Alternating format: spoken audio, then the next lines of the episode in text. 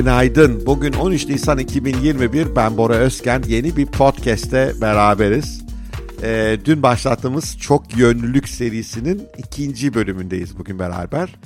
Dün hatırlıyorsanız e, Gladwell'le Epstein'ın iki kitap üzerinden kavgalarını size anlatmıştım.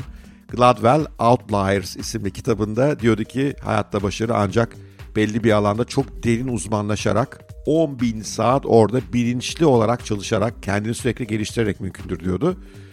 Buna karşına Epstein de diyordu ki Gladwell haklı da bu ama sadece belli özellikleri olan işler için geçerli.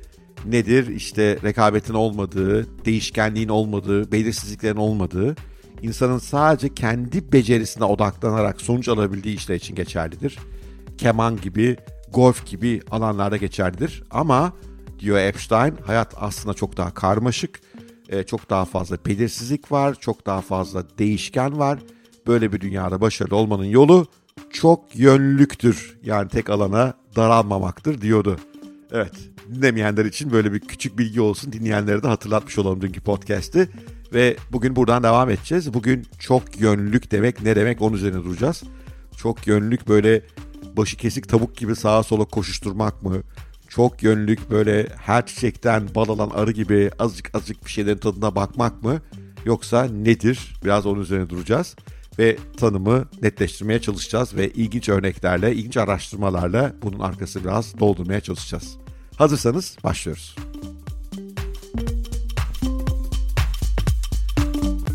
Şimdi tarihe baktığımızda e, aslında çok yönlülüğün genelde aşağılanan bir şey olduğunu görüyoruz. E, her dilde neredeyse e, çok yönlülüğü aşağılayan sözcükler var, deyişler var. İngilizce favori benim Jack of, Jack of all trades, master of none. Her konudan biraz anlıyor ama hiçbir şeyin uzmanı değil diye böyle aşağılamışlar. Ee, Çince de bir güzel Çin dilinde veya Çin geleneğinde güzel bir laf var. Equipped with knives all over yet none is sharp. Her tarafında bıçaklar var ama hiçbiri keskin değil. Estonya'da bile bununla ilgili söz var. Nine traits, the tenth one hunger. Dokuz becerisi var, onuncusu da açlık. Yani o becerilerdeki uyduruk yetenekleri onu aç kalmaktan kurtarmıyor gibi.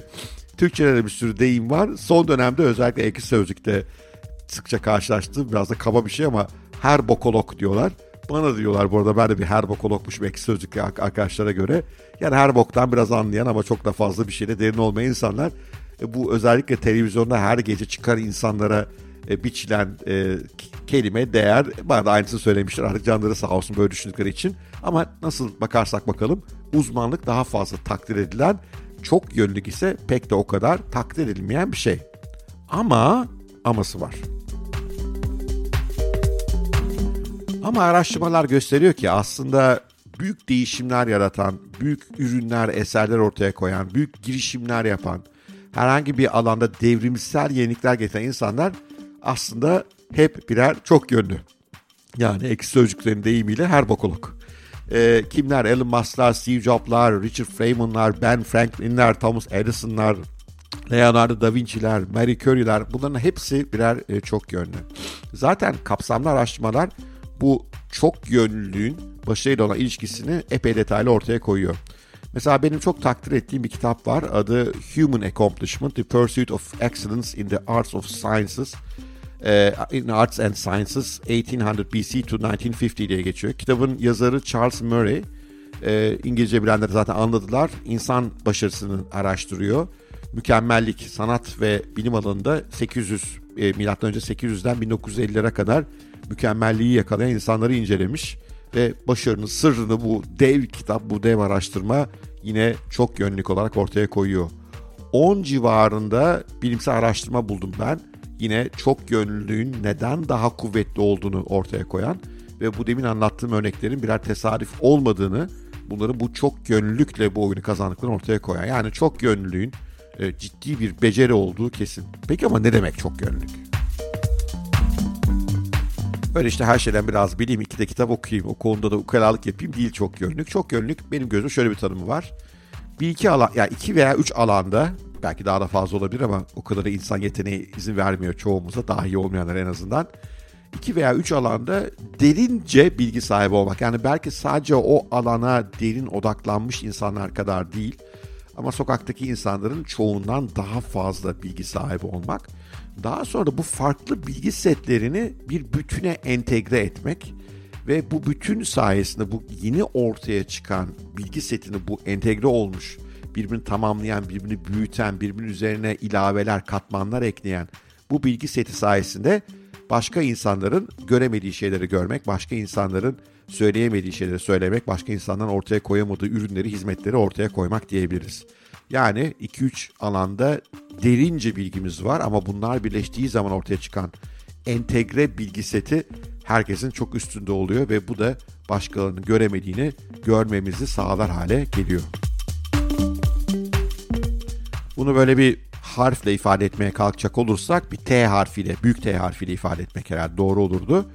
E, yatayında T'nin e, işte farklı alanlarda kendimizi geliştiriyoruz onu ifade ediyor. E, dikeyinde ise bu farklı alanlardan elde ettiğimiz bilgiyi derinlemesine bir alanda farklı bir beceri setine, bir bilgi setine başkalarının göremedikleri şeyleri görmemizi sağlayan bir e, tekil başkalarında olmayan beceriye dönüştürüyoruz. Yani öyle her alandan azıcık bilgi sahibi olayım, televizyona çıkayım, her konuda biraz konuşayım değil bu mesele. Birkaç alanda deriniz ve bunlar birleşiyor ve böylece fark yaratıyor. Başkalarının göremediklerini görmeye başlıyor. Yeni ürünleri çıkarabiliyoruz, yeni hizmetleri çıkarabiliyoruz. Mesela tarihe baktığımız zaman evrim teorisini geliştiren Charles Darwin e, tam bir polimet. E, bir sürü farklı alanda çok derin uzman. E, belki bilenler vardır. E, bu evrim teorisini geliştirirken özellikle mercan kayalıkları üzerinde çok araştırma yapıyor. Ve mercan kayalıklarındaki canlıların, varlıkların e, tarih içindeki değişimini inceliyor ki orada kanıt bol. Çünkü işte fosillere ulaşmak mümkün, kayalar üzerindeki izlere ulaşmak mümkün. E, buraya nasıl ulaştığını bir e, çok iyi bir kitap var. E, Steve Johnson, Steven Johnson diye birisinin yazdığı bir kitap.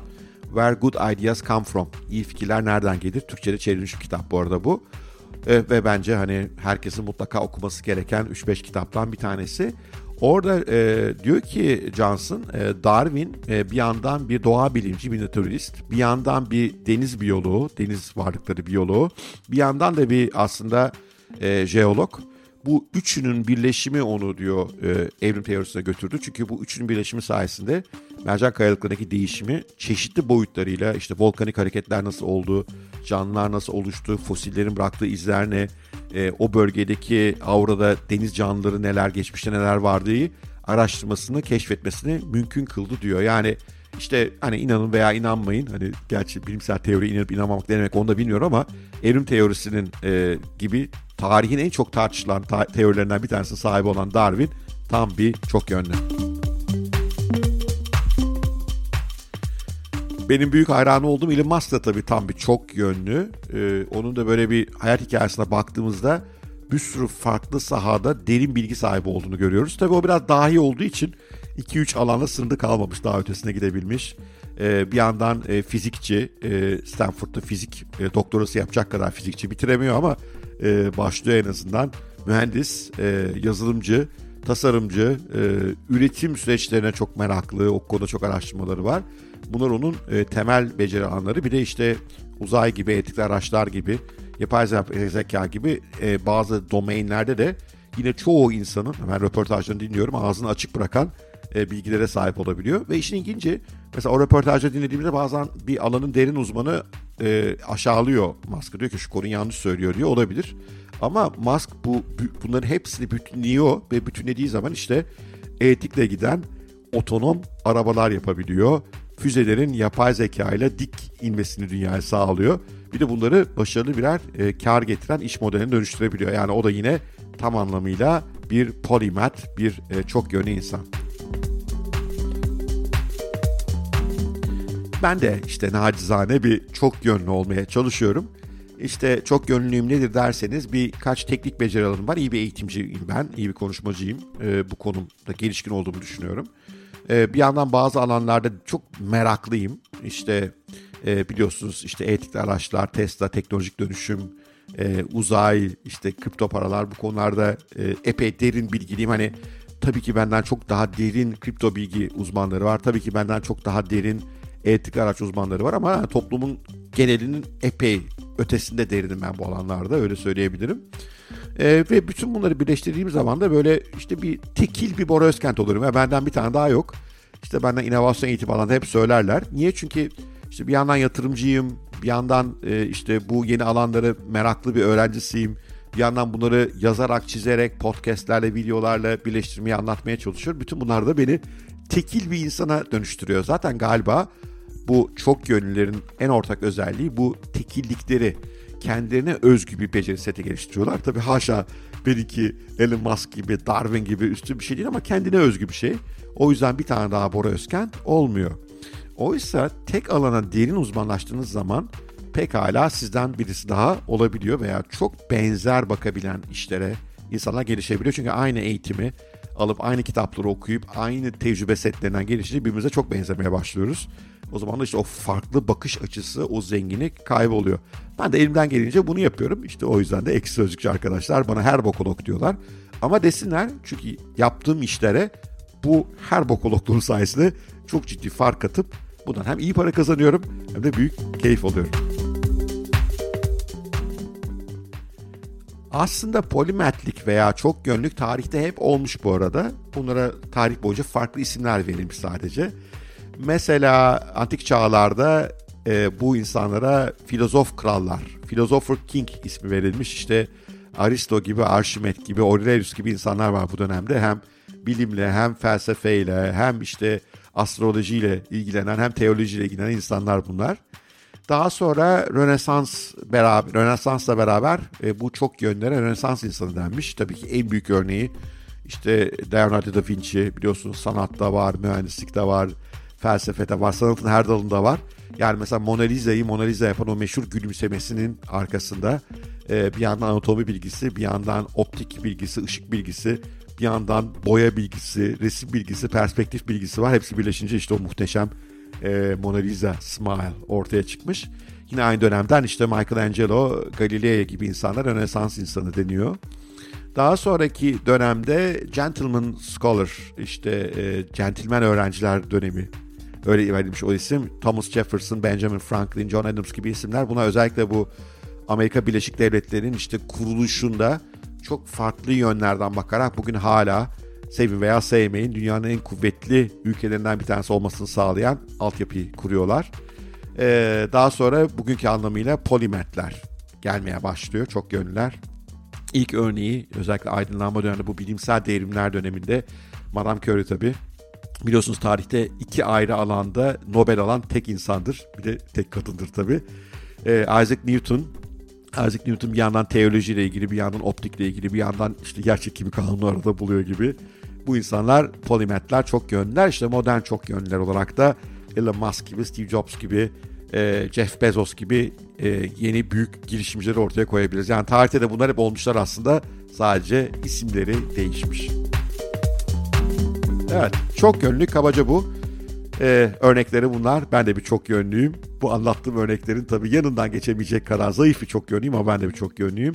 Birden fazla alanda derince bilgi sahibi olup bunları birleştiğinde, entegre ettiğinde başkalarının göremediği derinlikte şeyleri görüp keşifler yapabilmek, iş modelleri kurabilmek, e, bağlantılar yaratabiliyor olmak temel olarak çok yönlüğün tanımı bu. Bugünkü bölümü de yavaş yavaş bitiriyoruz. Yarından sonra çok yönlü neden çok kritik bir beceri olduğu üzerine duracağım. Özellikle de bu yeni dünyada neden çok kritik bir beceri. Çok ilginç örneklerle size bunu anlatmaya çalışacağım. Son bölümde ise, 5. E, bölümde ise üzerine duracağımız konu bu sefer çok yönlüyü nasıl geliştirebiliriz, ne yaparsak daha çok yönlü insanlar dönüşebiliriz konusunda bazı tavsiyelerim olacak. Her zamanki gibi eğer bu podcast hoşunuza gitmişse bir like, bir yorum süper olur. Özellikle Apple Podcast platformunda. Bir de lütfen başkalarıyla paylaşın. Ee, kendi sosyal medya platformunuzdan, kendi arkadaş gruplarınıza paylaşın. Daha fazla insan gelsin. Kulübümüz, e, bizim birlikteliğimiz büyüyor olsun. Sevgiyle kalın, hoşçakalın. Yarın görüşmek üzere.